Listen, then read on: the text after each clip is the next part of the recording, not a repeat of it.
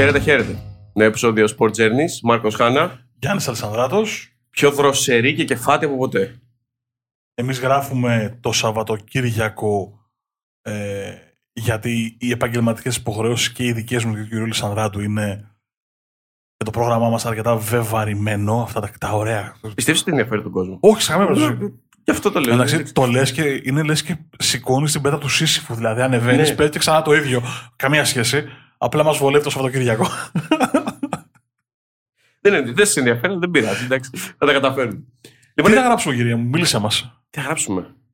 Ε, Το ψάξαμε πάρα πολύ και αποφασίσαμε να συζητήσουμε για τα με του Champions League και του Europa League που έρχονται. Αφού στύψαμε το μυαλό μας να βρούμε ένα θέμα κατάλληλο, αποφασίσαμε να γράψουμε για το Champions League. Σιγά, Γιάννη μου, σιγά, παλικάρι μου. Σιγά. Ε, δεν, Διαλύει το στούντιο. θα ήταν ε, μ, δύσκολο να ξεπεράσουμε το, την υπέροχη έρευνα του κύριου Αναστασόπουλου της περασμένης εβδομάδας, του προηγούμενου επεισοδίου. Οπότε αποφασίσαμε να κρατήσουμε έτσι λίγο χαμηλά τον πύχη. Να μην τον ανεβάσουμε πιο ψηλά ακόμα. Αν και έχουμε κρατήσει κάμποσο υλικό για επόμενα επεισόδια, είναι η αλήθεια. Απλά αυτή η εβδομάδα με μάτς ελληνικών ομάδων στο Europa League και στο Europa Conference League, με τις μάχες των 16 του Champions League, με Final Four κυπέλου Ελλάδας στο μπάσκετ, ε, όσο να πεις, η επικαιρότητα Ναι, είναι αυτή η οποία σου βγάζει από μόνη της θέματα. Και μιας και είπαμε για επικαιρότητα θέματα και Champions League, Paris Saint-Germain Real Madrid, θα πω εγώ. Μη- Ένα ζευγάρι το οποίο ξέχωρα από το αγωνιστικό που θα μας απασχολήσει τα προσεχή 24 ώρα, πριν μερικές εβδομάδες μας απασχόλησε και για ένα άλλο θέμα, έτσι. Ναι, για το κατά πόσο ο Κιλιάν Εμπαπέ θα είναι παίκτης της Ρεάλ ε, από το καλοκαίρι και μετά προκαλεί ήλιγκο και προκαλεί τελεία χωρίς τον ήλιγκο το ποσό που συζητιέται ότι παίρνει είναι 50 εκατομμύρια ευρώ το χρόνο ε, αν κάνετε την αναγωγή είναι ένα συγκλονιστικό νούμερο δηλαδή βγαίνει πώς θα το θέσω τώρα κομψά χωρίς να, να φανώ Πες το πώς έχετε, παιδί μου. ε, βγαίνει 140.000 ευρώ μεροκάματο δηλαδή. Κοίταξε να δεις. Όπως έχω γράψει ε, στο Mesquion Club, σε ένα κείμενο του Sport Journey, στο οποίο αναρτήθηκε τον Οκτώβριο ή τον Νοέμβριο του 2020, κλείνω με μια κουβέντα αν, αν ένα ζευγάρι πόδια αξίζει τόσα λεφτά και είναι πάντα, ε, το έχω αναφέρει αρκετές φορές, ότι δεν υπάρχει αυτό το πράγμα που γίνεται στο ποδόσφαιρο. Δεν ξέρω αν η φούσκα θα, θα σπάσει, θα σκάσει ε, και όλα αυτά τα τσιτάτα που συνοδεύουν τέλος πάντων τέτοιες καταστάσεις ε, οικονομικής φύσεως. Ε, ωστόσο, επιμένω ότι ε, ένας ζευγάρι πόδια δεν αξίζει τόσα λεφτά και δεν φέρνει πίσω τόσα λεφτά, ό,τι και να μου παρουσιάσουν και να μου πούν για φανέλες, ε, για εισιτήρια και ε, οτιδήποτε. Δεν έρχονται πίσω αυτά τα λεφτά και δεν υπάρχουν αυτά τα λεφτά. Δεν γίνεται. δεν είναι μόνο ότι δεν έρχονται. Εσύ το θέτεις στο οικονομικό πλαίσιο που ζούμε. Δηλαδή ότι για να πληρώσω κάποιον 50 εκατομμύρια παραπέρα θα μου τα φέρει πίσω. Ε, εγώ το πάω και ένα βήμα παραπέρα. Είναι προκλητικό όταν ένα μεγάλο ποσοστό του πλανήτη ζει είτε οριακά Η πλειονότητα πλέον. δεν είναι, δεν είναι η πλειονότητα, αλλά είναι ένα μεγάλο ποσοστό ζει κάτω από τις φτωχές. Και υπάρχει και ένα ακόμα μεγαλύτερο ποσοστό που βγαίνει οριακά για να έχει μια τίμια ζωή. Τίμια εννοώ με τον όρο που δίνουμε στην αργό μας, για να το καταλάβετε. Δεν μπορεί να συζητάμε ότι υπάρχει ένας άνθρωπος ο οποίος θα βγάλει σε ένα χρόνο 50 εκατομμύρια ευρώ γιατί κλωτσάει ένα πετσί όπως έλεγε η γιαγιά μου. Τέλος. Και δεν παίρνουν αυτά τα λεφτά γιατροί που σώζουν ζωές. Ε, και όχι μόνο δε- αυτά, αλλά αυτά τα χρήματα δεν, δεν επενδύονται και στο να κάνουν οι γιατροί τη δουλειά τους καλύτερα. Όχι να τα πάρουν οι γιατροί σαν μισθό. Στις υποδομές τους, στις έρευνές τους.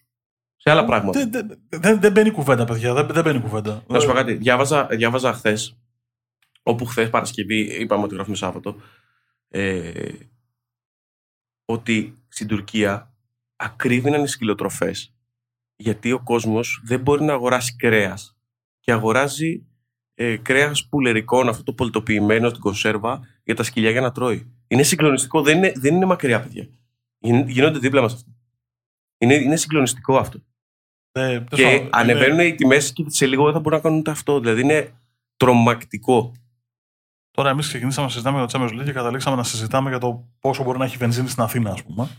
Άλλο αυτό, ας το Που μην το έχει, ανοίξουμε που πιο έχει το ύψος ενός γκαρντ που θέλει ο Παναθηναϊκός για να μπορέσει να λύσει το πρόβλημά του στην περιφέρεια. Αλλά πάμε παρακάτω.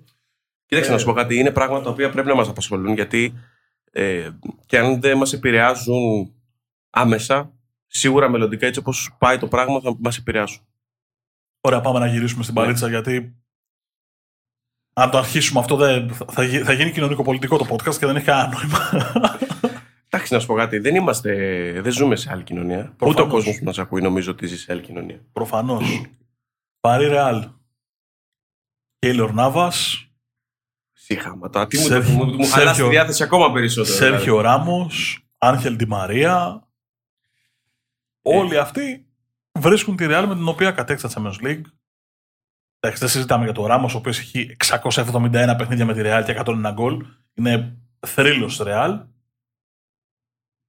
Εντάξει, είναι πολλά τα, τα γνώριμα πρόσωπα ε, που υπάρχουν ε, στην Παρή και έχουν περάσει από τη Ρεάλ. Ε, μ, πολύ περίεργο σταύρωμα. Ίσως ε, από τα, τα ζευγάρια που είναι εντελώς πενηνταρίσια θα πω εγώ. Και αυτό γιατί, γιατί και η Παρή και η Ρεάλ, ναι μεν, έχουν καθαρίσει τον τίτλο εντός συνόρων και είναι κυρίαρχες ε, στα πρωταθλήματά τους. Ωστόσο, είναι πάρα πολύ ευάλωτες, τρωτές, μάλλον να το πω. Έχω την αίσθηση ότι η Real είναι λιγότερο τρωτή από ό,τι Παρί. Αλλά, οκ. Ναι, το, το καταλαβαίνω αυτό που μου λες. Ε, να σε γυρίσω λίγο στο παρελθόν; Ναι. Γιατί έχει μια πολύ ωραία ιστορία. Παρί και Ρεάλ συναντήθηκαν στους 8 του UEFA το 93. Και οι Παριζιάνοι προκρίθηκαν με ανατροπή μάλιστα. Έχουν ιτηθεί 3-1 στο πρώτο παιχνίδι στη Μαδρίτη και επιστρέφουν στο Παρίσι για να κερδίσουν 4-1. Θα σου πω απλά, θα σου διαβάσω την 11 της Παρί γιατί έχει συγκλονιστικά ονόματα μέσα. Ε, Μπερνάρ Λαμά στο τέρμα. Κομπουαρέ Γκόμες, Κολετρέ και Σασούς πίσω στην άμυνα.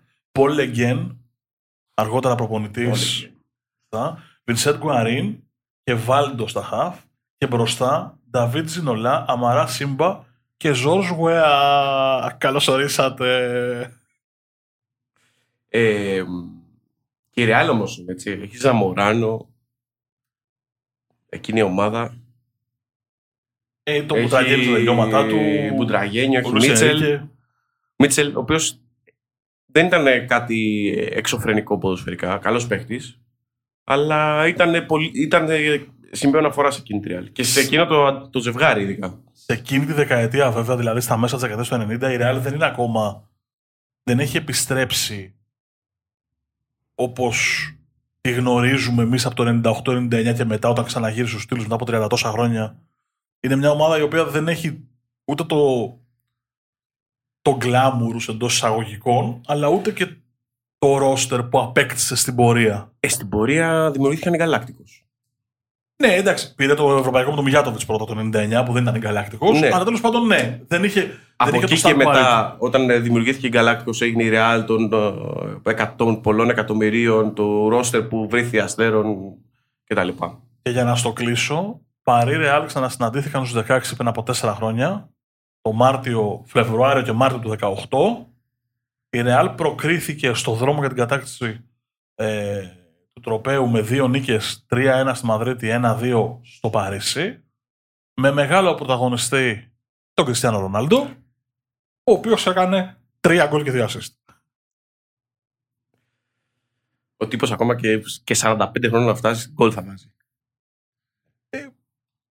Ε, τώρα τι- να πιάσουμε να συζητήσουμε την μ, ποδοσφαιρική ποιότητα του Κριστιανού Ρονάλντο δεν έχει κανένα νόημα. Όχι. Το ξέρουμε όλοι ότι εγώ τον παραδέχομαι και το έχω ξαναπεί όχι τόσο για την ποδοσφαιρική του αξία που είναι αδιανόητα υψηλή, αλλά για το work ethic του. Δηλαδή για τον τρόπο που φροντίζει το σώμα του, την καριέρα του, το πόσο προπονείται. Δεν είναι τυχαίο ότι πήγε στη United και το πρώτο πράγμα που είπε και τώρα μάλιστα υπάρχουν και κουβέντες ότι δεν είναι καλά στη United και θέλει να φύγει. Και το πρώτο πράγμα που είπε είναι ότι πρέπει να αλλάξουμε νοοτροπία.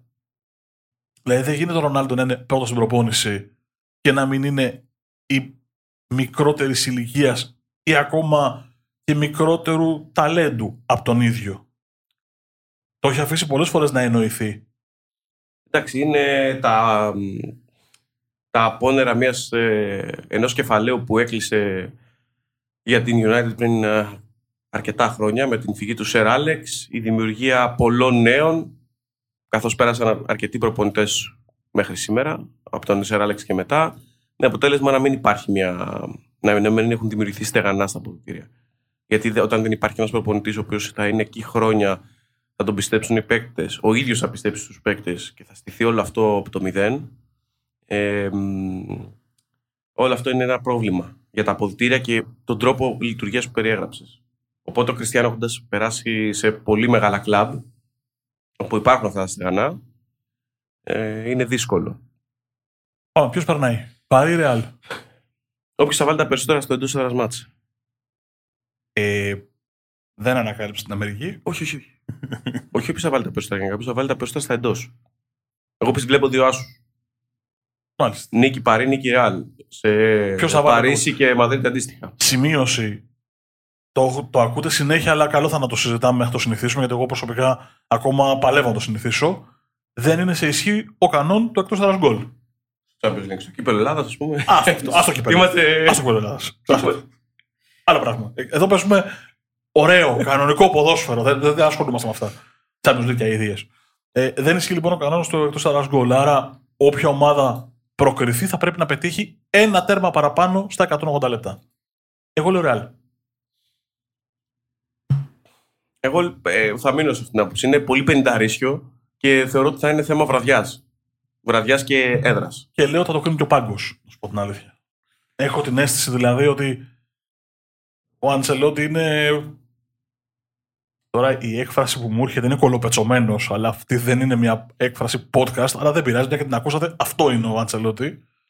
Ε, γι' αυτό και δίνω ένα μικρό προβάδισμα στη Ρεάλ. Μικρό. Οκ.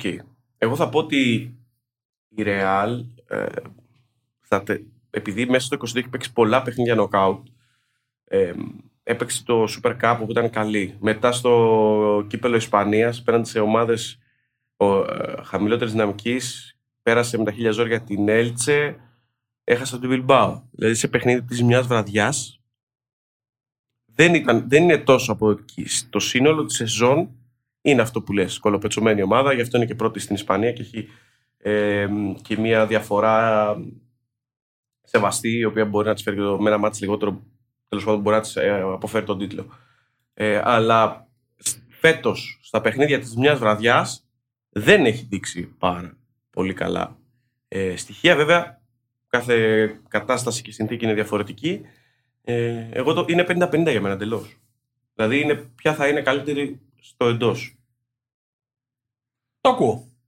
Πάμε να δούμε το ζευγαράκι λοιπόν που έχει πολύ ξεκάθαρο φαβορί. Και για να το κλείσω, με συγχωρείς, θα γυρίσω πίσω να πω ότι η Παρί φέτος έχει 3 στα 3 εντός και μεταξύ άλλων κέρδισε και τη City. Ναι, οκ. Έτσι, μέχρι στιγμής στο Champions League. Ε, ενώ και η Real, με εξαίρεση το ματς με την ε, Σερίφ, είχε το, το απόλυτο στο, στο Champions League. Το μάτσο της Σερίφ έκανε πάρα πολύ καλό στη Ρεάλ γιατί εκείνη η ήττα της γύρισε το κουμπί. Δηλαδή Ναι. από εκείνο το σημείο και μετά η Ρεάλ έγινε και πολύ πιο πραγματίστρια και πολύ πιο αποτελεσματική. Διόλου τυχαία τελείωσε τον όμιλο εν τέλει με 15 πόντους. Ναι. Δηλαδή δεν ξανά, χάσε, δεν ξανά χάσε βαθμό από εκείνο το παιχνίδι. Και αν δεν κάνω λάθος, έφαγε και ελάχιστα γκολ. Δηλαδή το, το έστρωσε πάρα πάρα πολύ. Πάρα πάρα πολύ. Εντάξει, το, το επόμενο ζευγάρι θες να το συζητήσουμε. Εγώ λέω ότι εδώ θα παιχτεί ωραία μπάλα. Ξέρεις τι γίνεται. να το πω ανάποδα. Παρή Ρεάλ θα δω και εγώ την Τρίτη. Αλλά ένα μάτι στο Sporting Λισαβόνας Manchester City θα το έχω γιατί έχω την αίσθηση ότι θα δούμε ωραία πράγματα. Ναι. Η Sporting δεν έχει καμία σχέση με την ομάδα που πήρε πέρσι το πρωτάθλημα. Δεν ξέρω αν ε, έφερε μια, ένα κορεσμό ο, η περσινή πορεία, η υποστροφή στους τίτλους, ε, τα πανηγύρια και όλα αυτά, αλλά και στη λίγα της δεν σου βγάζει την ίδια σιγουριά που εξέπεμπε πέρσι. Γι' αυτό δεν είναι και στην κορυφή και έχει κάνει μάλιστα και αρκετές γκέλες. Μπαίνει με καλή φόρμα. Μπαίνει με πολύ καλή φόρμα στο μάτς. Δηλαδή μέσα στο 22 ε, έχει κάνει έξι νίκες, μία παλιά και δύο ήττες, ε, δύο ήττες οι οποίες ήταν ε, εκτός έδρας από Μπράγκα και Σάντα Κλάρα. Αλλά είναι αυτό που σου λέω ότι αμυντικά και συνολικά σαν attitude δεν έχει αυτό το περσινό. Πέρσι ήταν πολύ, σου βγάζει μια πολύ μεγαλύτερη πώς να το πω τώρα, μια ποδοσφαιρική, ένα ποδοσφαιρικό αυθορμητισμό ο οποίος την έκανε και πάρα πολύ επικίνδυνη. Κάτι το οποίο δεν το έχει φέτος. Για να πω ότι ξέρεις κάτι, αυτή μπορεί να βάλει και δύσκολα στη, στη City. Να τη ζωρίσει δηλαδή. Η Sporting έρχεται να πω, έπαιξε Παρασκευή στο μεγάλο ντέρμπι με την Πόρτο, το οποίο μάλλον φεύ, έφυγε από το χορτάρι στεναχωρημένη παρά το 2-2, γιατί προηγήθηκε 0-2 στο 34.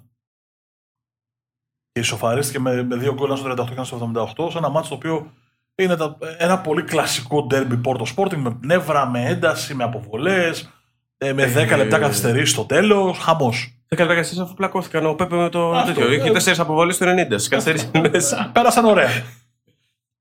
Ε, Πέπε. Το, επειδή το είδα είναι. Αχώνευτος. Και ο Μαρτσεζίνε εντωμεταξύ είναι και αυτός. Έχει ένα ταπεραμέντο εκπληκτικό. Αχώνευτος. Ο Αργεντίνος. Αχώνευτη, αχώνευτη. Η Sporting πέρασε τον Όμιλο χάρη στις τρεις νίκες που έκανε διάμεσα στον Όμιλο. Δηλαδή, κέρδισε δύο φορές την Μπεσίκτας και κέρδισε και την Dortmund. Ε, αποτέλεσμα που ήταν αρκετά τελικά για να την περάσουν στην ισοβαθμία με, τη, με την Μπορούσια. Έγινε δηλαδή Μπεσίκτας ο σάκος του μποξ σε αυτόν τον Όμιλο. Βασικά έγινε το παράξενο. Ο Άγιαξ έγινε το τρένο τελείως στον Όμιλο με 18 πόντους. Η Μπεσίκτας έγινε ο σάκο του box με 0 και όλα κρίθηκαν στα ενδιάμεσα μάτς Dortmund ε, Sporting. Με, ωραίο, με ωραία μπάλα αυτός ο όμιλος. Πολύ ωραία μπάλα. Ναι. Δηλαδή, ακόμα και η Πεσίκτα που ήταν ε, χάλια, βοήθησε στο να παιχτεί ωραίο ποδόσφαιρο. Γι' αυτό και λέω ότι αυτό το μάτς, εγώ ακριβώς επειδή είδαμε ωραία παιχνίδια σε αυτόν τον όμιλο, πιστεύω ότι η Sporting δεν θα πάει να Έχω την αίσθηση ότι δεν θα πάει να το ταμπουρώσει το μάτς. Δεν θα βγει το παίξει το 100% σε καμία γιατί αν το κάνεις αυτό στη City θα φύγεις με 5 ή 6. σω είναι η καλύτερη ομάδα στην transition επίθεση στον πλανήτη αυτή τη στιγμή, αλλά έχω νόηση ότι θα δούμε ωραία πραγματάκια. Υπάρχουν δύο στατιστικά τα οποία σου βάζουν μια σπίθα στο μυαλό. Παλαμάκια στον κύριο Χάνε, γιατί αυτός τα, τα κατέγραψε, να τα λέμε όλα. Ε, η Sporting έχει κερδίσει τα 7 από τα 9 τελευταία εντός έδρας ευρωπαϊκά παιχνίδια της. Το πιο εντριγκαδόρικο όμως είναι το γεγονός ότι έχει κερδίσει και τα 8 ε, knockout παιχνίδια, διπλά έτσι, με, με αυτό το format, κόντρα σε αγγλικούς συλλόγους. Με πιο πρόσφατη αντίπαλο. Με πιο πρόσφατη αντίπαλο, το 12 της City, όπου έχει κερδίσει 1-0 εντός έδρας και έχει χάσει 3-2 στο Manchester στη φάση των 16 του Europa League πριν από ακριβώς μια δεκαετία. Βέβαια, έχει πάει να αυτοκτονήσει εκείνη τη χρονιά στο Manchester. Γιατί είναι 0-2 το match. Και ε, στο τέλος, ίσα που δεν βάζει τέταρτο γκολ η για να τελειώσει το, το, το πανηγύρι. Το ένα γκολ της Sporting στο Μάντσεστερ εκείνο το βράδυ το βάζει ο Ματίας Φερνάντες. Θα μου πεις τι είπα εγώ τώρα; Ματία Φερνάντες, για όσους παίζαμε μάνατζερ εκείνο το διάστημα, ήταν συγκλονιστικό που λένε. Τον έπαιρνες, τον έβαζες στο 10 και ξένιαζες για μια δεκαετία. Εντάξει, είχε καλή ομάδα η Sporting και είχε και μπροστά και το, τον Van Volkswinkel, ο οποίος πήγε μετά στη Γερμανία. Νομίζω πρέπει, να παίζει ακόμα αυτός. Ε, κάπου τον έχει πάρει το μάτι μου.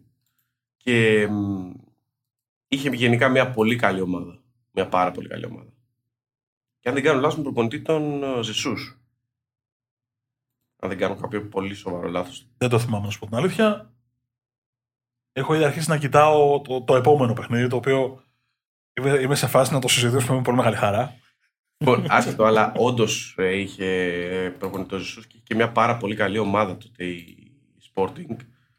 Με Καρίσο, με Περέιρα, με Εβάλτο στα νιά του, τον Ινσούα. Μετά πήγε στη ε, πρώην Λίβερπουλ Πήγε εκεί, Ρουί Πατρίσιο, στα νιάτα τους τώρα, έτσι, Μάρα τη Μαΐλοφ. Αυτός ήταν που λένε μανατζερικό. Αυτός μεγάλο ε, Όχι Ηλιανό, το Γκαρίγιο. με πά, πάρα πολύ καλή ομάδα η οποία έχει κάνει και εκείνη την υπέρβαση. Λοιπόν, ο Φαν Σφίγκελ παίζει, ναι, καλά, καλά θυμάμαι, παίζει ακόμα. Παίζει στην Βέντο. Το θυμικό μου είναι εντάξει ακόμα. Μια χαρά, μια χαρά, μια χαρά. Λοιπόν, έλα, πάμε, μην κάνουμε κοιλιά. Τι βλέπεις το. Στα της Τετάρτης. Εντάξει, Συμφωνούμε όλοι ότι θα περάσει η City. Εύκολα, δύσκολα θα περάσει η City. Ναι, στο οκ, προηγούμενο, εντάξει. που δεν είχα Δεν νόημα. νομίζω. Ίντερ Liverpool. Ε, Λίβερπουλ τώρα. Τι; Α, η Liverpool τώρα, ε. Λοιπόν, η Ίντερ δεν είναι καλά. Από την ήττα στο derby della Madonnina και ο τρόπος που ήρθε με τον γίγαντα, τον Τιτάνα, τον Ολιβιέ Ζηρού. Ο λόγος που δεν γράψαμε την περασμένη εβδομάδα είναι ότι εγώ δεν είχα φωνή απλά για να γράψουμε. πω, πω, το χάρηκα. Για να Ο Νικόλας δεν ξέρω τι κάνει. Όχι, όχι, όχι πολύ καλά. Δεν, δεν το πήρε πολύ, δεν το πήρε πολύ καλά είναι η αλήθεια, αδερφός μου. Όχι, δεν το πήρε πολύ καλά. Ε, για να αποδώσουμε του Κέσσαρο στο Κέσσαρι, η Ίντερ είναι για 55-60 λεπτά πάρα πολύ καλή.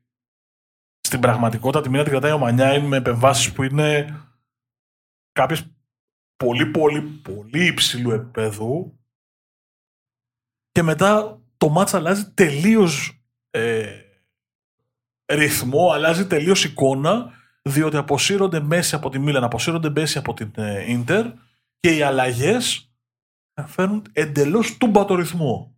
Δηλαδή, ο Μπραχήμ Δίας μπαίνει στην, ε, στη θέση του Κεσί, ο οποίος είναι αρνητικός για ένα παιχνίδι ακόμα. Γιατί παίζει βασικός; Δεν έχω καμία απάντηση να σου δώσω. Είναι ένας καταπληκτικός παίκτης, ο οποίος φέτος είναι συγκλονιστικά ντεφορμέ. Ή συγκλονιστικά έτοιμος να πάει κάπου αλλού. Ω, Καλό να περάσει. Κανένα πρόβλημα. Τέλος πάντων, ε, Έχει παιχτάρα του. Έχει Τέο Ερναντές με. ο οποίος ανανέωσε παρεπιπτόντω. Ευτυχώς, γιατί το είχα λίγο άγχος. Και ο Καλουλού είναι κάτω. Ναι, Τσιρικά. Ε, ο έχει- Γάλλος. είναι, έχει αυτά τα. Πώς το, πώς να το πω τώρα, παθαίνει. Τι παθαίνει ο Σεϊνούμπα το Ολυμπιακό, αυτά τα, τα περίεργα που μπορεί να σου κάνει την ωραιότερη αμυντική κίνηση του πλανήτη και μετά να κάνει τη συγκλονιστικότερη γκέλα του πλανήτη. Ο Μπα Ε, δεν αυτό- κάνει τη συγκλονιστικότερη κίνηση ποτέ. Είναι μόνιμα με βλάβη. Λοιπόν, ε, η Ίντερ της δίνω ότι είναι τρομερά πραγματίστρια. Δηλαδή αυτό που έχει πετύχει ο Ιντζάκη είναι να φτιάξει μια Ίντερ η οποία έχει ξεκάθαρη στόχευση στο παιχνίδι. Ε, Νομίζω ότι έχει μείνει από Κόντε αυτή. Είναι η ταυτότητα του Κόντε. Δεν είμαι σίγουρος γιατί βλέπεις διαφορετικά πράγματα. Δηλαδή, δεν βλέπω τον Πέρισιτς δεξί μπακ, δεξί μπακ χαφ, ο οποίος κάνει συγκλονιστικά πράγματα με την, με την Ίντερ. Ε, έχεις τα χαφ, υπάρχει ο Μπαρέλα, είναι πολύ καλή ομάδα η Ίντερ και δεν της φαίνεται. Απλά μένει να φανεί τι Liverpool θα δούμε. Η Λίβερπουλ αυτή τη στιγμή κινείται με σπασμένα φρένα. Δηλαδή έκανε μια κοιλιά η οποία την άφησε και πίσω στο πρωτάθλημα. Ε, εκεί στο κλείσιμο του 21. Ε, από τη στιγμή που μπήκε το 22 και μετά όμως είναι άλλη ομάδα. Δηλαδή μετράει ε, νίκες, πέντε σερί νίκες, βάζει τρία τριάρες, ε, 3-0, 2-0 και είναι μάτς τα οποία εύκολα, αν ήταν λίγο πιο ουσιώδης τελική προσπάθεια, θα ήταν 6-7-0. Δηλαδή παίζει, έχει φορμαριστεί. Αυτό που λέω για τη Liverpool ότι δεν ξέρω τι Liverpool θα δούμε είναι ότι δεν ξέρω πώς θα είναι ο Σαλάχ και ο Μανέ. Οι οποίοι έρχονται από το κύπελο Εθνών Αφρικής, έρχονται από, πλήρω, από πλήρες campaign εκεί, παίξαν τελικό. Και την κούρασή τους δεν μπορώ να ξέρω και την επιβάρυνσή τους δεν μπορώ να ξέρω και όσο ε, και αν ακουστεί περίεργο δεν ξέρω και πόσο θα χαλάσει αυτή τη χημεία της Liverpool που έχει βρει ρυθμό αυτή τη στιγμή. Μπορεί να μην ε, ξεκινήσουν και βασικοί, να πάρουν ανάσες. Ναι, δεν το Θα πω. ξέρεις. Γι' αυτό λέω ότι είναι Γιατί άγνωστο σχή η Liverpool. Με τη, με τη, με τη Leicester ε, ε, προφυλάχτηκαν. Με την Burnley πιθανολογώ ότι θα συμβεί το ίδιο γιατί η Burnley είναι πάρα πολύ κακή. Θα ψάξει το 1-0 Liverpool να φύγει απλά νικήτρια. Εκτός αν στραβώσει και τους ρίξει στη μάχη κλόπ. Ε, και με δεδομένο ότι ο επαναληπτικός είναι εντός, ίσως να τους δώσει ανάσες. Και με δεδομένο ότι ρολάρει η ομάδα και χωρίς ε, τους δύο. Με το Ζώτα να είναι σε πάρα πολύ καλή κατάσταση. Ε, το Μιναμίνο να βρίσκει δίχτυα που ξέρεις ότι δεν έχω καμία, σε καμία υπόλοιψη το, το, Ιάπ- τον Ιάπωνα. Εμένα μ' Αλλά αρέσει. την κάνει τη δουλειά του. Την κάνει τη δουλειά του. Αυτό είναι το σημαντικό. Ε, νομίζω ότι είναι πολύ ισορροπημένο ζευγάρι. Πιστεύω πολύ στο, στο χ. Το πρώτο μάτσα, ε. Ναι, και αν πεις κάτι άλλο, ε, θα πήγαινα περισσότερο προς το Νάσου παρά στο, ε, παρά προς το διπλό για το, στη συγκεκρι- στο συγκεκριμένο timing. Βέβαια, να πω ότι έχει δημιουργήσει μια τριπλέτα μπροστά στα τελευταία δύο μάτς με Λουίς Δίας, ε, Φιρμίνιο και Ζωτά, η οποία δουλεύει ρολόι. Γι' αυτό σου λέω ότι Οπότε δεν ίσως ξέρω- να, μην, να λείψει λίγο το μέγεθος ε, ή η ταχύτητα του, του, Σα- του διδήμου Σαλάχ Μανέ, γιατί είναι πιο γρήγορο και από το Φιρμίνιο και από τον Λουίς Δίας, αλλά γενικά δεν έχει μεγάλη απόκληση τακτικά αυτό που θα δούμε. Να το πω ανάποδα. Στο μυαλό μου, εάν ο Σαλάχ και ο Μανέ ήταν σε full φόρμα και έμπαιναν στην εντεκάδα, νομίζω ότι η Λίβερπουλ έχει λίγες παραπάνω πιθανότητες να προκριθεί. Δηλαδή, ένα 55-45 αν πρέπει να του δώσω ποσοστά. Όσο ο Σαλάχ και ο Μανέ δεν είναι στην εξίσωση, είναι εκτός εξίσωσης, ή μπαίνοντας στην εξίσωση είναι αμφίβολο το πώς θα εμφανιστούν, για μένα αυτό είναι το πιο αμφίρροπο ζευγάρι των 16. Αυτό το Inter, Mil- το Inter Liverpool. Δεν μπορώ να δω δηλαδή καθαρό φαβορί. Για μένα είναι πιο αμφίρροπο από ότι είναι το Paris Real. OK. Ε, το ακούω. Και νομίζω το ότι θα ακούω. δούμε και πιο κλειστά παιχνίδια. Το ακούω. Δεν περιμένω δηλαδή. Νομίζω ότι η Inter θα οριοθετήσει το ρυθμό και δεν θα πάμε σε τρέλες. Εγώ θα πω ότι την τελευταία διετία στα εντός έδρα παιχνίδια στο Champions League και η Inter δυσκολεύεται πάρα, πάρα πολύ. Δηλαδή έχει κερδίσει την Dortmund το 19 και έκτοτε κέρδισε φέτος Σέριφ και Σαχτάρ. Δηλαδή δύο ομάδες οι οποίες δεν είναι στα κυβικά της Liverpool σε καμία περίπτωση. Στο ενδιάμεσο έχει χάσει από Ρεάλ, έχει κολλήσει με Σαχτάρ, έχει κολλήσει με Gladbach, έχει χάσει με Μπαρσελόνα. Αν θέλετε να πάω και λίγο πιο πίσω, έχει κολλήσει με Σλάβια Πράγα, με Αιτχόφεν. Δηλαδή έχει κάνει τρεις νίκες από το 18 και μετά εντός έδρα. Δηλαδή ε, έχει ένα conflict εντός και με διαφορετικούς προπονητές, δηλαδή με διαφο- σχετικά λίγο ή πολύ διαφοροποιη- διαφοροποιημένο ποδόσφαιρο. Ε, Ναι, και αυτός ήταν και ο λόγος που η Inter αλλά δεν θεωρώ ότι περνούσε είναι, τον όμιλο. Έτσι. πενι- ότι είναι 50 έτσι. Ο, ε, θα συμφωνήσω μαζί σου. Ναι, μα ο- αυτό που λες ότι η εντός έδρας προβληματική παρουσία της Ίντερ είναι και αυτή που την ε, απέκλειε τρία χρόνια σερία από το, τους ομίλους.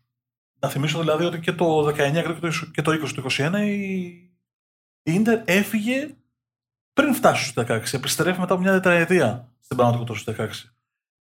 Ένα γρήγορο πέρασμα την παράδοση. Οι δύο ομάδες συναντήθηκαν το Μάιο του 65 σε διπλά παιχνίδια για το πρωταθλητριόν η Λίβερπουλ έχει κερδίσει 3-1 εντός έδρας και έχει χάσει 3-0 στο Μιλάνο με την Ίντερ μετά το 65 να καταγράφει το τρόπεο κοντά στην Πενφύκα και ξαναβρέθηκαν στους 16 το 8 το Φεβρουάριο και το Μάρτιο του 8 με τη Λίβερπουλ να προκρίνεται με δύο νίκες.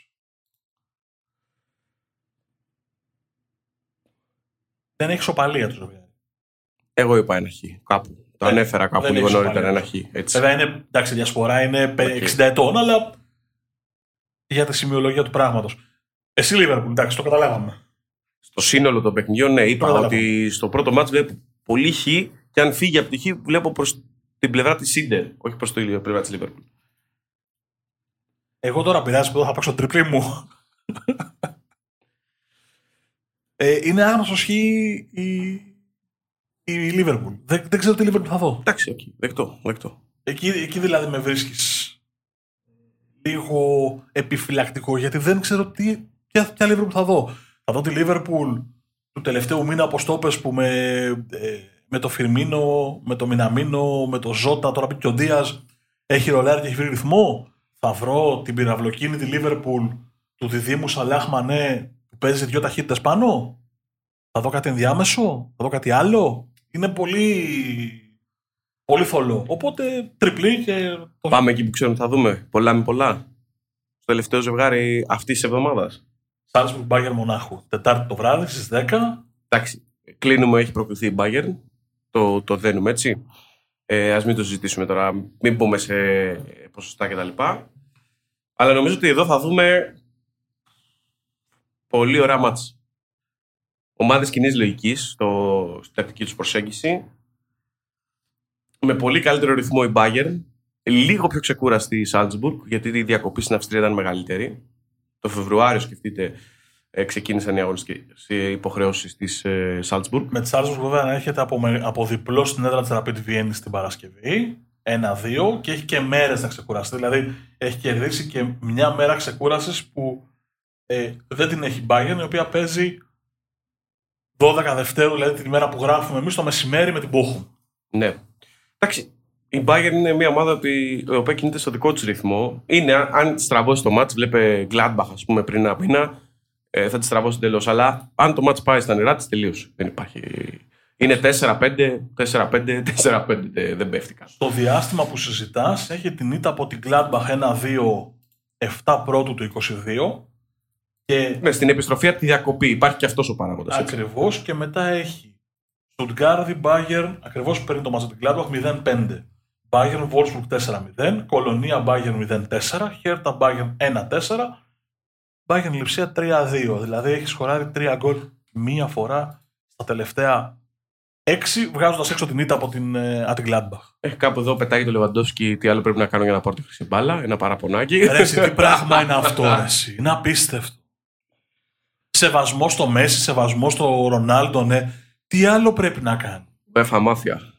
Κάπου διάβαζα ότι έχει σκοράρει στο πρωτάθλημα 24 γκολ, τα οποία είναι τα περισσότερα από όσα έχει βάλει ο Ρονάλντο, ο Μέση και δυο ακόμα στο πρωτάθλημά τους όλη τη σεζόν. Μην το ψάχνεις. Το, το αξίζει δηλαδή ο άνθρωπος τι πρέπει να κάνει για να την πάρει. Τι άλλο πρέπει. Έχει πάρει, οδηγεί την Bayern μόνος του ε, στην Ευρώπη, στο πρωτάθλημα, στο κύπελο, σε όλες τις διοργανώσεις. Άλλο κεφάλαιο αυτό, το ανοίξουμε κάποια στιγμή. Όχι, δεν, δεν υπάρχει να ανοίξουμε κανένα κεφάλαιο. Δεν, δεν υπάρχει κάποιο κεφάλαιο να ανοίξεις. Είναι συγκλονιστικά κρίμα που αυτός ο παίκτης θα κλείσει την καριέρα του κατά πάσα πιθανότητα σε κάποια χρόνια από τώρα και αν δεν γίνει κάτι συνταρακτικό, δεν θα έχει στην κατοχή του μία χρυσή μπάλα. Είναι απίστευτο. Δηλαδή είναι με διαφορά το καλύτερο φόρ. Τι να σου πω τώρα, της 20 ετία. Γιατί υπάρχει το, το φαινόμενο στην ίδια 20 ετία και μην μπλέξουμε. αλλά τέλος πάντων. της Δεκαετίας, δεκαετίας, δεκαετίας, δεκαετίας. δεκαετίας. Να το, να το ακούσω και να το συζητήσουμε. Ε, δεν μπορεί να μην έχει πάρει μία χρυσή μπάλα. Δηλαδή. Να πεις. Λοιπόν, ε, έχει παρελθόν το ζευγάρι. Το βρήκα το στατιστικό. Έχει σκοράρει στο πρωτάθλημα όσα ο Ρονάλντο, ο Μέση, ο Νεϊμάρ και ο Εμπαπέ μαζί. Φέτος δηλαδή έχει 24 γκολ ήδη. Και ο Ρονάλντο, ο Μέση, ο Νεϊμάρ και ο Εμπαπέ έχουν λιγότερα γκολ και οι τέσσερις μαζί από το Λεβαντόφσκι. Και τη χρυσή μπάλα δεν θα την πάρει πάλι. Περαστικά. Ο Τίμιος. Έλα, είναι κρίμα. Ε, ναι, εντάξει. Είναι άδικο. Δηλαδή, Δεν χρειάζεται να το πω. Το ξέρουν και οι ίδιοι νομίζω. Ε, μα αυτούς κράζει όλος ο κόσμος. Ε, υπάρχει ιστορία. Βρέθηκαν πέρσι στη φάση των ομίλων. Ε, δύο νίκες στην Bayern, μέσα έξω. 9-3 ο απολογισμός τερμάτων. Νομίζω κάτι τέτοιο θα δούμε και, Αυτό και, πήγα να φε- σου πω. και φέτος. Κάπως έτσι το βλέπω και φέτος. Ναι. Μάλιστα ο Λεβαντόφσκι ε, έχει βάλει σε αυτή τη διάδα μόνο τρία γκολ. Μόνο. Μόνο. Μάλιστα. Καλά πηγαίνει αυτό. Ε, εντάξει, να σου πω, τόσο έβαλε και ο Σανέ, δηλαδή είναι ντροπή. Παίρνεις στην ίδια στην ίδια εξίσωση. Έλα, να μην το κουράσουμε. Νομίζω ότι είπαμε ε, πολλά με πολλά. Ναι, η Σάλτσμπουργκ είναι μια κλασική αυστριακή ομάδα. Θα βγει να παίξει, θα βγει να χαρεί το παιχνίδι. Πιθανώς θα φάει 4 για 4 και θα είναι όλα καλά. Πάμε στα καθημάς Πέμπτη, ε. να δούμε τα, τα δικά μας. Τα περήφανα. Λοιπόν, ε, είπαμε, γράφουμε Σάββατο, άρα είναι πριν το τέρμι με την ΑΕΚ, το οποίο είναι κακό μάντατο για τον Ολυμπιακό. Νομίζω ότι έπρεπε να έχει οποιοδήποτε άλλο μάτς πέρα από τέρμι πριν το μάτς με την Αταλάντα. Ναι. Εγώ θέλω να σου πω κάτι γιατί ξέρεις ότι εμπιστεύομαι τις ποδοσφαιρικές σου γνώσεις περισσότερο από τις δικές μου. Αλλά θέλω να το συζητήσουμε και το, το κρατάω μέρες να το, να το δούμε μαζί. Ο Ολυμπιακός στα τελευταία παιχνίδια του τα ντέρμπι βασικά τα τελευταία του με Παναθηναϊκό, με ΠΑΟΚ εμφάνισε ένα 3-5-2 με συγκεκριμένη τακτική. Όσες φορές και αν το είδα στο χορτάρι ένιωθα από αυτό που έβλεπα ότι δεν έπαιζε ο Ολυμπιακός με τον ΠΑΟΚ και με τον Παναθηναϊκό έπαιζε προσωμιώνοντας το πώς θα αντιδρά όταν θα βρει απέναντι την Αταλάντα. Θες οι βαθμοί που έχει διαφορά στην, ε, στο πρωτάθλημα; Θες γιατί αυτός είναι ο μεγάλος στόχος; η αίσθηση που μου έδινε ο Ολυμπιακός είναι ότι αυτό το 3-5-2 του Μαρτίνς δεν έχει δημιουργηθεί από ανάγκη, έχει δημιουργηθεί από ξεκάθαρο σχέδιο να αντιμετωπίσει το transition της Αταλάντα. Το προβλημάτισα. Δεν, τουλάχιστον στην Ελλάδα αυτό το 3-5-2 ε, έχει το αντίθετο αποτέλεσμα. Ε, δεν έχει λόγο ύπαρξης. Έχει το αντίθετο αποτέλεσμα. Δηλαδή έχει προκαλέσει μεγαλύτερη ανισορροπία αμυντικά στον Ολυμπιακό. Ναι. Δηλαδή με τον Μπάουκ, αν θυμάσαι, το πρώτο ημίχρονο ε, είναι υποτονικός Ολυμπιακός χωρίς να υπάρχει λόγος ουσιαστικός. Ε, άφησε την μπάλα στον Μπάουκ, άφησε την μπάλα στον Παναθηναϊκό. Ακριβώς. Δηλαδή δεν ξέρω αν είναι κάποιος πειραματισμός. Αυτό το ξέρει μόνο ο προπονητής. Ε, ή αν κάνει λόγω της διαφοράς που είχε στο πρωτάθλημα μια προσωμείωση στο τι μπορεί να αντιμετωπίσει με την Αταλάντα. Αλλά είναι κακή προσωμείωση. Δηλαδή δεν έχει βοηθήσει. Και η Αταλάντα, με όλο το σεβασμό και προς τον Πάο, τον Παναθηναϊκό και τις υπόλοιπες ελληνικές ομάδες και τον ίδιο τον Ολυμπιακό ακόμα, διαθέτει πολύ μεγάλη ποιότητα. Πολύ μεγαλύτερη ποιότητα και επιθετική δυνότητα. Ακόμα και στα άσχημά της φεγγάρια που είναι τώρα. Η σκέψη ποια ήταν όσο το βλέπα, ότι ακριβώς επειδή γνωρίζει ότι θα βρει μια ομάδα που είναι καλύτερη του και πρέπει να βρει ένα πλάνο νίκης και ένα σχέδιο νίκης το οποίο πιθανώς και ο ίδιος έχει καταλάβει ότι δεν του βγαίνει με τέσσερις πίσω, δοκιμάζει αυτό το σύστημα για να δώσει χιλιόμετρα σε αυτό το σχηματισμό, ώστε να είναι έτοιμος στο μάτσο με την Αταλάντα. Θα φανεί την Κυριακή για να είμαστε ειλικρινείς. Αν πάλι το δούμε με 3-5-2. Που εγώ δίνω πιθανότητες να το δούμε. Βέβαια το 4-2-3-1 ή 4-3-3 ανάλογα πώς το διαβάζει κανείς, κυρίως με τους τρεις ε, στον άξονα, ανάλογα ποια είναι τα πρόσωπα, είναι αυτό το οποίο δίνει μεγαλύτερη σιγουριά, εμπνέει μεγαλύτερη σιγουριά σε όλο τον οργανισμό, τον αγωνιστικό οργανισμό του Ολυμπιακού. Ε, το είδες και στην Τούμπα ε, και σε παιχνίδια ε, που χρειάστηκε να κάνει ανατροπή, κλείθηκε να κάνει ανατροπή, βλέπουμε πάνω το λικό. Η, την πεπατημένη ακολούθησε εκεί. Ε, το γεγονός ότι θα παίξει όλη τη και ο Ζαπάτα στη, στο πρώτο μάτς είναι σίγουρα υπέρ του Ολυμπιακού. Καθώς με αυτούς τους δύο μέσα η, η επιθετική λειτουργία της Αταλάντα είναι εντελώς διαφορετική. Ε, εξίσου καλό, μάλλον καλό και κακό ταυτόχρονα, ότι η Αταλάντα δεν είναι σε καλό φεγγάρι γενικά. Και δείχνει ότι έχει χάσει τα πατήματά της. Δηλαδή, έχασε από την Κάλιαρη, ε, έχασε από την ε, Φιωρεντίνα, μάλιστα με πολύ κακές αμυντικές επιδόσεις και δεν δείχνει να πατάει ε, τόσο καλά. Μπροστά, χωρίς ε, το Ζαπάτα και τον Ελισίτς, όλο το βάρος πέφτει στον ε, Πάσαλιτς και τον Μουριέλ. Ο Μουριέλ, ο δεν είναι και πάρα πολύ καλά φέτος γενικά, έχει μείνει χαμηλά. Είναι πολύ, πολύ, πολύ μεγάλο ερωτηματικό τι Αταλάντα θα δούμε. Πρόσεξε. Μα αυτό είναι το ζητούμενο. Η Αταλάντα δεν είναι κακή αμυντικά τώρα. Είναι κακή αμυντικά τρία χρόνια. Δηλαδή, η Αταλάντα παίζει ένα πολύ συγκεκριμένο παιχνίδι, μια πολύ συγκεκριμένη τακτική, η οποία είναι να πρεσάρει, να ανακτήσει την μπάλα, να πάει στο transition, να πάρει την μπάλα η ίδια, να κάνει αυτή παιχνίδι και να παίζει και την άμυνά της ε, συγκλονιστικά ψηλά. Και αυτό την κάνει ευάλωτη. Δηλαδή, ακόμα και στο Champions League την είδαμε να τρώει γκολ με μία πάσα από το κέντρο του γηπέδου. Δηλαδή, είδαμε, νομίζω με τη Villarreal το έχει φάει αυτό το γκολ, που γίνεται με μία διαγώνια παλιά ο επιθετικός, νομίζω είναι η Villarreal. Ε, διανύει περίπου 35 μέτρα με την μπάλα στα πόδια χωρίς αμυντικό. Στο ξεκίνημα του παιχνιδιού, στο 6ο, 7ο, 8ο λεπτό. Ε, Γι' αυτό λέω ότι. Έχει... Πιθανολογώ, sorry. Ε, πιθανολογώ ότι ο Ολυμπιακός ετοιμάζεται για ένα 3-5-2 ώστε να δημιουργήσει το ανάχωμα στην επιθετική τακτική της ε, Αταλάντα και να τη βρει κάπου μπόση και στην άμυνά της ελπίζοντας ότι ακριβώς επειδή το σύνηθες να είναι αφελής και μπόση και στην άμυνά της θα της βρει ένα γκολ. Να σου πω και αγωνιστικά ακόμα αυτό το 3-5-2 που είδαμε τον Ολυμπιακό αν πρόσεξες είχε πάρα πολλές μεγάλες διαγώνες μεταβιβάσεις. Και με τον Μπάουκ το είδαμε αυτό και με τον Παναθηναϊκό. Γι' αυτό λέω ότι ο τρόπος που αγωνίστηκε ο Ολυμπιακός σε αυτό το 3-5-2 μου δίνει την αίσθηση ότι αυτό που θα δούμε στον Πέργαμο και πιθανότατα και στο Καραϊσκάκι στη Ρεβάνς, αν δεν γίνει κάτι συγκλονιστικό στο, στον Πέργαμο, θα είναι ένα 3-5-2 με τον Ολυμπιακό να μένει πίσω, προσπαθώντας να κρατήσει τα κύματα επιθέσεων της Αταλάντα και να βρει μία, δύο, τρεις κόντρε στο παιχνίδι. Εντάξει, το παιχνίδι Ολυμπιακός το χτυπήσει στο transition. Αυτό είναι ξεκάθαρο. Και νομίζω ότι ευνοεί και ο σχηματισμός της Αταλάντα. Υπάρχει μια πολύ μεγάλη ιδιαιτερότητα. Η Αταλάντα παίζει 3-4-3 με δύο fullback, το Τζαπακώστα και το Χαντεμπούρ. Τι γίνεται τώρα; Ε, μη έχοντας ε, πίσω από αυτούς fullback ανάλογης αξίας, από κάποια στιγμή και μετά πέφτουν πολύ σε ανάσες. Δηλαδή μειώνεται η αποδοτικότητά τους.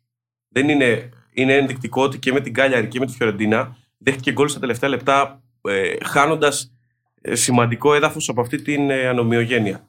Παλωμίνο, Ντεμιράλ και Τζιμσίτη που είναι συνήθως οι βασικοί στόπερ είναι παίκτες οι οποίοι έχουν ποιότητα αλλά είναι βαριά κορμιά, ας το πούμε έτσι, ας το θέσουμε έτσι.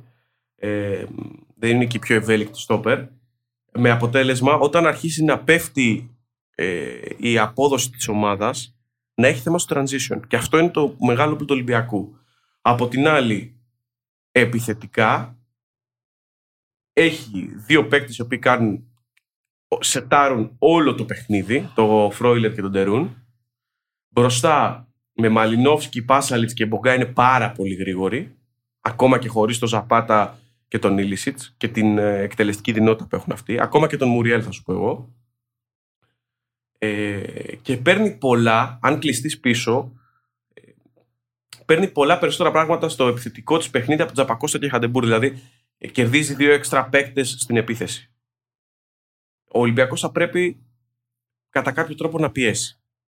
Κάπως να πιέσει. Αν δώσει χώρο, πολύ χώρο, θα έπαιξε παθητικά, όπως έπαιξε ας πούμε, με την Άιντραχτ, αν θυμάσαι, στο παιχνίδι της Γερμανίας, θα έχει πρόβλημα. Αν ε, παίξει το match, ε, θα βραχικυκλώσει την Αταλάντα. Νομίζω ότι η Αταλάντα περιμένει το, ότι ο Ολυμπιακός θα της δώσει γήπεδο.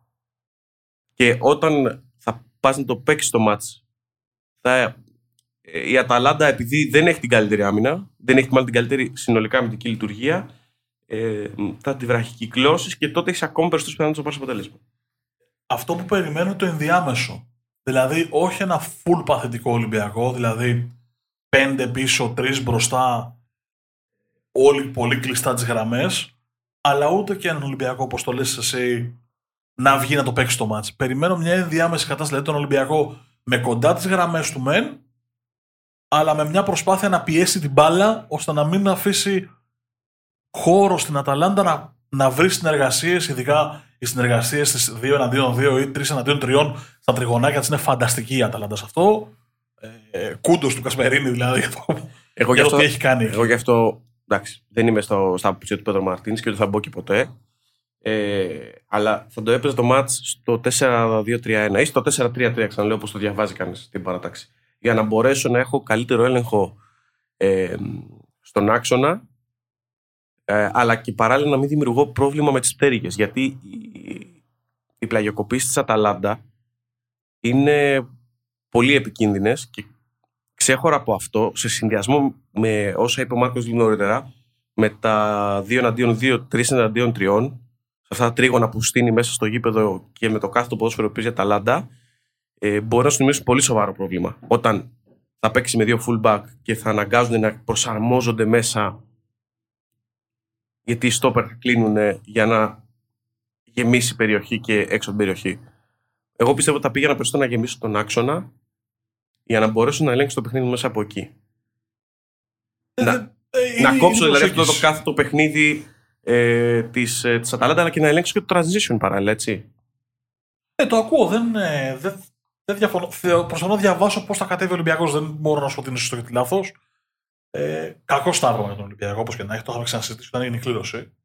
Δεν είναι μια ομάδα που λες ότι ε, δεν έχει το μέγεθος της Arsenal, ας πούμε, ή το μέγεθος ενός powerhouse που ξέρεις ότι είσαι σίγουρα outsider. Δεν είναι μικρότερο βεληνικού ομάδα, οπότε να είσαι στο φαβορή.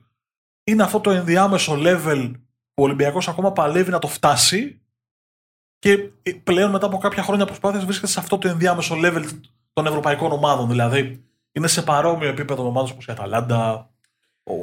Θα σου πω, αν ήταν, χωρίς να είναι καλύτερος απαραίτητα. έχει δείξει ότι λειτουργεί καλύτερα απέναντι σε πιο δυνατές ομάδες. Είναι πιο συγκεντρωμένος, πιο προσιλωμένος τακτικά.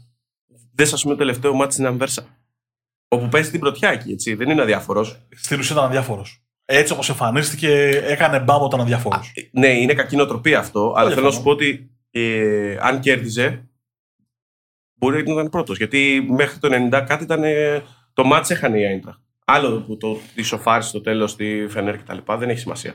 Για να το κλείσουμε, στα στατιστικά του πράγματος, ο Ολυμπιακός ήταν 5 μάτσα αίτητος εκτός έδρας, 3 νίκες, 2 ισοπαλίες, πριν έρθουν οι ήττες στη Φραγκφούρτη και στην Αμβέρσα που ανέφερες και εσύ από την Αντβέρμπ. Είναι σημαντικό ότι ο Ολυμπιακός πλέον είναι μια ομάδα η οποία παίρνει και μάτς έξω. Για όσους μεγαλώσαμε τη δεκαετία του 90, το καταλαβαίνετε. Οι οι πιο μικροί, ε, YouTube, μην τα ξαναλέμε. ε, πάμε, έλα. Ε, πρόβλεψη. Ε, το κάναμε. Δεν μπορώ να πω πρόβλεψη. Έχω αυτό το πώς είμαι τη Λίβερπουλ, δεν ξέρω πώς θα είναι η Αταλάντα. σω αν δω Οκ. τακτική και σχηματισμό ένθεν και ένθεν, πέμπτη βράδυ, να σου κάνω ένα τηλεφωνάκι να σου πω ότι θα, το, το αποτέλεσμα. Εγώ πιστεύω ότι θα πάρει αποτέλεσμα ο Ολυμπιακός. Okay. Εκτίθεμαι, πιστεύω ότι θα πάρει αποτέλεσμα. Δεν λέω ότι θα προκριθεί, γιατί στα δικά μου τα μάτια και με αυτό το κλείσουμε, το δύσκολο ματς είναι του Καραϊσκάκη. Όχι το μεθαυριανό στον Μπέργκαμο. Οκ, το ακούω. Γιατί ο Ολυμπιακός εκεί θα βρει άλλη Αταλάντα. Τέλος πάντων, Το Πάμε. ακούω. Midland Pauk. Europa Conference League, πάλι ενδιάμεση φάση και εδώ. Ο Πάουκ προκρίθηκε ως δεύτερος πίσω από την Κοπενχάγη. Στην ουσία εξαργυρώνοντα εκείνο το διπλό στην Κοπενχάγη. Γιατί αυτό τον κράτησε μέσα. Εντάξει, δύο νίκες τη Lincoln τώρα δεν, δεν μπαίνει κουβέντα να συζητήσουμε. Η Midland απ' την άλλη ήρθε τρίτη από το Europa League σε όμιλο με αστέρα Μπράγκα και Λουτογκόρετς. Δεν έκανε λίγους πόντους, 9 αλλά ιτήθηκε την τελευταία αγωνιστική και αποκλείστηκε. Δεν είναι κακή ομάδα, Όχι. ε, αλλά είναι στα μέτρα του Πάουκ. Την έχει. Συμφωνώ. Και Συμφωνώ. υστερεί πάρα πολύ σε ρυθμό. Δηλαδή έχει φιλικά παιχνίδια από μέσα στο 22 μόνο. Δεν έχει παίξει επίσημο. Δηλαδή έπαιξε κάποια στιγμή το, το κύπελο με την Brøndby, αν θυμάμαι καλά, εκεί που ήταν και στα συνέπεσε στο τέλος με τους ομίλους του, του Europa League. Και έκτοτε υπάρχει παύση αγωνιστική δράση στην Δανία. Ξεκινάει, νομίζω, μετά το μάτς με τον Μπάουκ. Όχι νομίζω, σίγουρα. Και αυτό είναι το πρόβλημα. Δηλαδή, ο Πάοκ δεν ξέρει τι Midland θα βρει. Ο Πάουκ δεν τον ενδιαφέρει τι Μίλαν θα βρει. Θα σου πω με, με ποια. Ποιο είναι το ερέθισμα που το λέω. Ο Πάουκ αυτή τη στιγμή είναι ο καλύτερος Πάουκ στη φετινή σεζόν.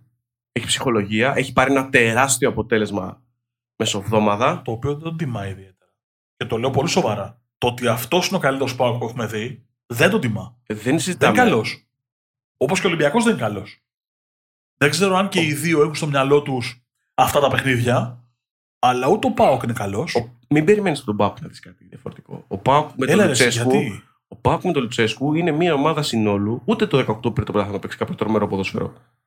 Είναι μια ομάδα συνόλου ε, που λειτουργεί τακτικά πολύ καλά και παίρνει αυτό που θέλει από το μάτς. Μην περιμένεις, μην περιμένει κανείς να δει από τον Πάουκ υπερθέαμα. Αν του βγει κάποιο μάτς τύπου Βόλος, ναι, μπορεί να πάει 4-5-0. Αλλά στην ουσία του πράγματος, εκεί που το πράγμα μετράει, μην περιμένει κανείς από τον Πάουκ του Λουτσέσκου να δει ε, ποιοτικό ποδόσφαιρο. Μα δεν εσύ. το έχει, και δεν είναι μορφή. Είναι, μη- είναι ένας προπονητής ο οποίος δουλεύει κατά αυτόν τον τρόπο την ομάδα του, αλλά από την άλλη δεν μπορεί να του πεις και κάτι γιατί είναι αποτελεσματικός. Αν πάει, ας πούμε, στο τελικό του Conference League, μην παίζοντας καλό ποδόσφαιρο, θεματικό ποδόσφαιρο, πι- πιθανολογώ ότι δεν θα με πειράξει. Ή δεν θα πειράξει κάποιον από τους φίλους του Πάου. Μα δεν θα πάει, γιατί ο τρόπος που αντιμετωπίζει τα παιχνίδια ο Πάοκ, στα δικά μου τα μάτια, είναι τουλάχιστον παράξενος. Άστο αν είναι αποτελεσματικός. Δηλαδή, δεν μπορώ να καταλάβω γιατί πρέπει να μεταθέτει μονίμως τον, τον, ε, το Ζήφκοβιτς από πλευρά σε πλευρά. Τον είναι ξεκάθαρο ότι αποδεξιά καλύτερος. Για να χωρέσει πώς; Δηλαδή, δεν μπορώ να καταλάβω γιατί ο Κούρτιτς δεν παίρνει πιο πόρο του Βουλής, ο οποίος είναι με διαφορά η αποκάλυψη του ελληνικού ποδοσφαίρου, του ελληνικού πρωταθλήματος φέτος. Ξέ, ή ξέραμε Ναι. τι, παιχ- τι παιχτάς. Εγώ δεν τον ήξερα, να σου πω ψέματα. Ή- Είχα διαβάσει ότι είναι πολύ καλός παίκτη, είχα διαβάσει για την πορεία του. Δεν τον είχα δει σε μαζεμένα παιχνίδια να παίζει. Και θεωρώ ότι είναι εκπληκτικός. Είναι, είναι η απορία που έχω όπως και με τον Τζούμπερ.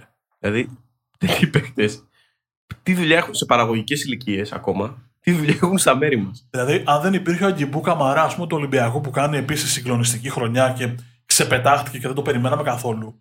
Ε, δυσκολεύομαι να σκεφτώ καλύτερο παίχτη για να τον χρήσω MVP του πρωταθλήματος από τον Κούρτιτς. Κάνει συγκλονιστικά πράγματα. Δεν ήταν γκολ του. Γιατί έχει και πολλά με πέναλτι. Δεν, δεν ήταν γκολ του το θέμα.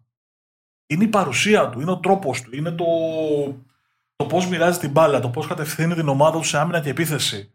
Ε, οι αποφάσεις που παίρνουν μέσα στο μάτς. Είναι. Ο Πάοκ έχει ποιότητα. Και οι Βραζιλιάνοι είναι ποιοτικοί παίχτες. Ε, και ο Ντάγκρας ο Αγκούστο, καλά για τον πίσω, δεν ξέρεις την αγάπη μου. Δεν, ε, ε, δεν είμαι. Δεν, πώς το, πώς το θέσω, δεν είμαι αντικειμενικός στον Πίσεσβαρ. Δηλαδή αυτό το σου λείπει, το βλέπω να μπαίνει στο γήπεδο, δεν μπορώ, δηλαδή τον αγαπώ. Ξέρει πολύ μπάλα. Ο Πάοκ δεν έχει τρεξίματα. Πολύ σημαντικό. Αυτό με τρομάζει. Και έχει βαριά άμυνα. Έχει βαριά άμυνα. Αν είχε δηλαδή. Ε, Μαρλάου Παστρόπουλου. Α πούμε, ε. Όχι. Α, Αν ε, είχε πιο νεανική άμυνα, λίγο πιο αεράτη, δηλαδή το Βαρέλα του 18. Ε, τον Ίγκανσον προτραυματισμού, που παραμένουν αποδοτικοί οι άνθρωποι, έτσι και ο Κρέσπο, αλλά τα χρόνια περνάνε όπως και να το κάνουμε. Ε, θα μπορούσε αυτή τη στιγμή να ήταν ε, ε, ακόμα πιο καλά. Τέλος πάντων, εγώ θεωρώ ότι ο Πάοκ έχει προβάδισμα ένας πολύ σημαντικό για να περάσει στη Μίτλαντ. Και επειδή στα νοκάουτ δεν μετράει το ποιος θα παίξει την καλύτερη μπάλα, αλλά το ποιος είναι ο πιο αποδοτικός, ποιος ξέρει να παίρνει αυτό που θέλει από το μάτ, νομίζω ότι ο Πάοκ έχει ένα 60-40. Ερώτηση. Και από αυτό θα κρυθεί και το τι θα σου πω στην, στην πρόβλεψη που κάνουμε μεταξύ μας. Εσένα ο Πάοκ, παρότι α, με κάθε τόνο και σε κάθε δήλωση και σε κάθε περίπτωση οι άνθρωποι του ΠΑΟΚ έλεγαν ότι ενδιαφερόμαστε για το Conference League και θέλουμε να διακριθούμε και θέλουμε να περάσουμε και θέλουμε να κάνουμε πράγματα. Η εικόνα του ΠΑΟΚ στα έξι μάτς του ομίλου στο Conference League σε έπεισε ότι ο ΠΑΟΚ ενδιαφέρεται για την Ευρώπη; Ε, ήταν, άλλος, ήταν εντελώς διαφορετικός Πάοκ. Ένας Πάοκ βυθισμένος στην ε, εσωστρέφειά του, με τα αποτελέσματα να είναι κόντρα, με κορονοϊό, με απουσίες, χωρίς να έχει βρει ρυθμό, με ένα προπονητή ο οποίος προσπαθεί να ξαναπεράσει τη φιλοσοφία στην ομάδα. Πέρασε τέλος πάντων με τα χίλια ζόρια. Πλέον όμως είναι εντελώς διαφορετικό το timing. Και το ακούω. Μην το, μην το, μην το, ανελείς, μην το αμελείς αυτό, γιατί το Νοέμβριο λέγαμε αν θα μπει ο Πάοκ στα playoff. Είχαμε φτάσει να κάνουμε τέτοια συζήτηση. Όντας μείον 12, μείον 13, μείον 14 από την κορυφή, μείον 16 είχε φτάσει. Και τώρα είναι. Ε, λέμε ότι αν πλησιάσει τους 6, θα γίνει χαμός για το πρωτάθλημα. Και είναι στο μείον 9, έτσι. Ναι, με Ενώ έχοντας στο- και ενώ στο ΑΕΚ play-off. Ολυμπιακός. Και με την εικόνα που βγάζει. Το μέταλλο που έχει ξαναβρει. Οπότε είναι πολύ διαφορετικά τα πράγματα. Όπως και ο Ολυμπιακός, έτσι και ο Πάοκ θεωρώ ότι δεν είναι καλά. Μάλλον, όχι, ανάποδα. Ο Ολυμπιακός είναι καλά. Μάλλον ο Ολυμπιακός δεν πατάει καλά σίγουρα. Δεν, η αίσθησή μου και για τους δύο δεν είναι ότι δεν πατάνε καλά. Είναι ότι ψάχνουν κάτι. Δεν έχω καταλάβει τι είναι αυτό το κάτι. Ο Πάοκ είναι, προσπαθεί να είναι πραγματιστής. Στείνεται πίσω στην άμυνα. Ο Γιάννης συνεχίζει Θα το να διαλύσει το το γραφείο. στούντιο σήμερα, ναι, ναι. Δεν θα μείνει τίποτα όρθιο. Ε, αλλά παίρνει τα αποτελέσματα. Ο Ολυμπιακός έκανε την κοιλιά του με, μια, με κάποια αποτελέσματα να επιτυχεί, αλλά και αυτός μοιάζει να ψάχνεται. Για να το κλείσω, ο Πάοκ είναι φαβορή. Κρατάω την επιφύλαξη για το αν και κατά πόσο θα ενδιαφερθεί να τα παίξει τα μάτια. Εγώ πιστεύω θα τα παίξει. Ε, Θα μου πεις τώρα, έχουμε την πολυτέλεια ελληνική ομάδα να σνομπάρει νοκάουτ σε ευρωπαϊκή διοργάνωση; Όχι σε καμία περίπτωση είναι η απάντηση, αλλά καλώ ήρθατε στην Ελλάδα του 2022. αν, αν το πρωτάθλημα ήταν, είχε άλλη μορφή, δηλαδή ήταν στον πόντο, χέρι-χέρι κτλ., θα σου έλεγα ότι ίσως και να το σνοβάρει. Ξέροντας τον Λουτσέσκου και την πίεση που υπάρχει για το εντός σύνορο. Αλλά με το πρωτάθλημα είναι αρκετά μακριά ακόμα. Το κύπελο ορατό στόχο προσιτό. Νομίζω ότι η Ευρώπη θα παίξει ρόλο. Και με δεδομένο ότι μιλάμε για μια αντίπαλο η οποία είναι στα μέτρα του. Πιο κάτω δεν ξέρω τι θα συναντήσει γιατί το Conference League έχει πολύ δυνατές ομάδες. Κάτσε εσύ Γιάννη, περίμενε γιατί αυτό που λες τώρα δεν έχει, δεν έχει λογική. Τι εννοώ; Δηλαδή, αν θα ενδιαφερθεί ο Πάοκ το Conference League, Καλά, θα φανεί είναι, από φοράς στο πρωτάθλημα. είναι, Δηλαδή, είναι ίδιο ωραία. των ελληνικών ομάδων αυτό. Ωραία. Γιατί να Ε, πούμε, υπό- τι, θα Υπόθεση αλλάξουν- εργασίας. Υπόθεση Δεν εργασίας. είναι το λογικό, αλλά είναι Ωραία. ίδιο των ελληνικών ομάδων. Ωραία, Το ωραία. έχουμε ξαναδεί. Την ώρα που γράφουμε διαφορά στο 9. 9 πόντους είναι η διαφορά Ολυμπιακού Πάοκ. κάνει διπλό η ΑΕΚ στο Καραϊσκάκι. Δεν είναι κανένα, κανένα τρέλα. Δεν συζητάμε κανένα σενάριο επιστημονική φαντασίας. Και κερδίζει ο Πάοκ. Και πάει στους 6. Τι θα πει συμβεί; Άμεσα, ο Πάοκ θα πει Δεν ενδιαφέρομαι για το μάτσο που έρχεται την Πέμπτη ή για την Κυριακή παίζω με τυχή ομάδα που να μαζέψω τη διαφορά. Είπα, είπα άλλο, Δεν υπάρχει αυτό. Όχι, είπα άλλο πράγμα. Είπα ήταν, ήταν χέρι-χέρι. Η απόσταση ήταν στον πόντο και το πρωτάθλημα ήταν 50-50. Θα σου έλεγα ότι είναι εντελώς διαφορετικό το, το πράγμα. Ναι, αφού η- το, έχει, το έχει δείξει και η ιστορία και στο παρελθόν. Δεν το καταλαβαίνω, συγγνώμη. Δεν... Ε, Ε, για, να το κλείσουμε, για να το κλείσουμε, νομίζω ότι είναι 60-40 το ο ΠΑΟΚ. Ο Ολυμπιακός είναι outsider, νομίζω ότι είναι 60-40 υπέρ της Αταλάντα. Ε, μ, θα περιμένω να δω τι Αταλάντα θα, θα, παρα- πώς θα παραταχθεί και η Αταλάντα και ο Ολυμπιακός. Νομίζω ότι είναι πολύ απρόβλεπτο το κομμάτι της, ε, του, του συγκεκριμένου παιχνιδιού. Στο Midland Park, εγώ βλέπω ΠΑΟΚ. Βλέπω θετικό αποτέλεσμα. ΠΑΟΚ βλέπω χ2, ας το πούμε έτσι. Να το θέσουμε και λίγο πιο στοιχηματικά. Μαζί σου είμαι. Εγώ θεωρώ ότι θα, μετά από πάρα πολύ καιρό θα έχουμε θετικά αποτελέσματα και για τις δύο ομάδες. Και το κλείνω εκεί. Ωραία. Να πούμε ότι μπορείτε να μας ακούσετε σε όλες τις πλατφόρμες αναπαραγωγής podcast. Δεν το είπαμε στο ξεκίνημα, ε. Όχι. Ωραίοι. Ωραίοι, πολύ καλή. Λοιπόν, μας Σκε- ακούτε; Σκέψου τώρα να είχαμε χορηγό και να, ξεχά... να ξεχνάγαμε να το αναφέρουμε στην αρχή. Όχι, όχι, αν είχαμε χορηγό δεν το ξεχάναγαμε. Σας το λέω Θα το είχαμε αφοσοκολλήσει παντού στο στούντιο, πρώτο το χορηγό. με πάσα ειλικρίνεια, θα το είχαμε βρει. Λοιπόν, μας ακούτε στο Spotify. Κακή προσπάθεια βρες χορηγό. ε. Πολύ κακή. Κάκιστη. Ο- Μόνο παρακαλετή δεν έχουμε πάει. λοιπόν. Επειδή λοιπόν ο μόνος τρόπος να μας στηρίξετε είναι να κάνετε subscribe στα κανάλια μας στο Spotify, στο YouTube, στα Apple Podcasts, στα Google Podcasts, στο Podbean και σε όλες τις πλατφόρμες αναπαραγωγής podcast. Να βάζετε και τα αστεράκια τα κατάλληλα εκεί που υπάρχει δυνατότητα. Μας διαβάζετε στο sportspavlajourneys.gr όπου εκεί ανεβαίνουν τα επεισόδια και για τις δύο σεζόν που έχουν προηγηθεί αλλά και τα κείμενά μας όταν εμείς ε, έχουμε κάτι στο μυαλό μας και θέλουμε να το κοινωνήσουμε εκτός αέρα. Μας βρίσκεται Facebook, Instagram και Twitter. Εκεί ανεβαίνουν κείμενα, επεισόδια, διάφορα πραγματάκια που μπορεί να μας έρθει στο μυαλό να μας κατέβουν. Ελπίζουμε να έχουμε ένα ακόμα επεισόδιο μέσα στην εβδομάδα το οποίο θα αφορά το μπάσκετ γιατί είχαμε Ευρωλίγκα που πέρασε με πολλά πράγματα αλλά έχουμε και Final Final Four. Four κυπελού. Οπότε μέχρι την επόμενη φορά να είστε καλά από τον Γιάννη Αλισανδράτο. Και το Μάρκο Χάνα. Γεια σας.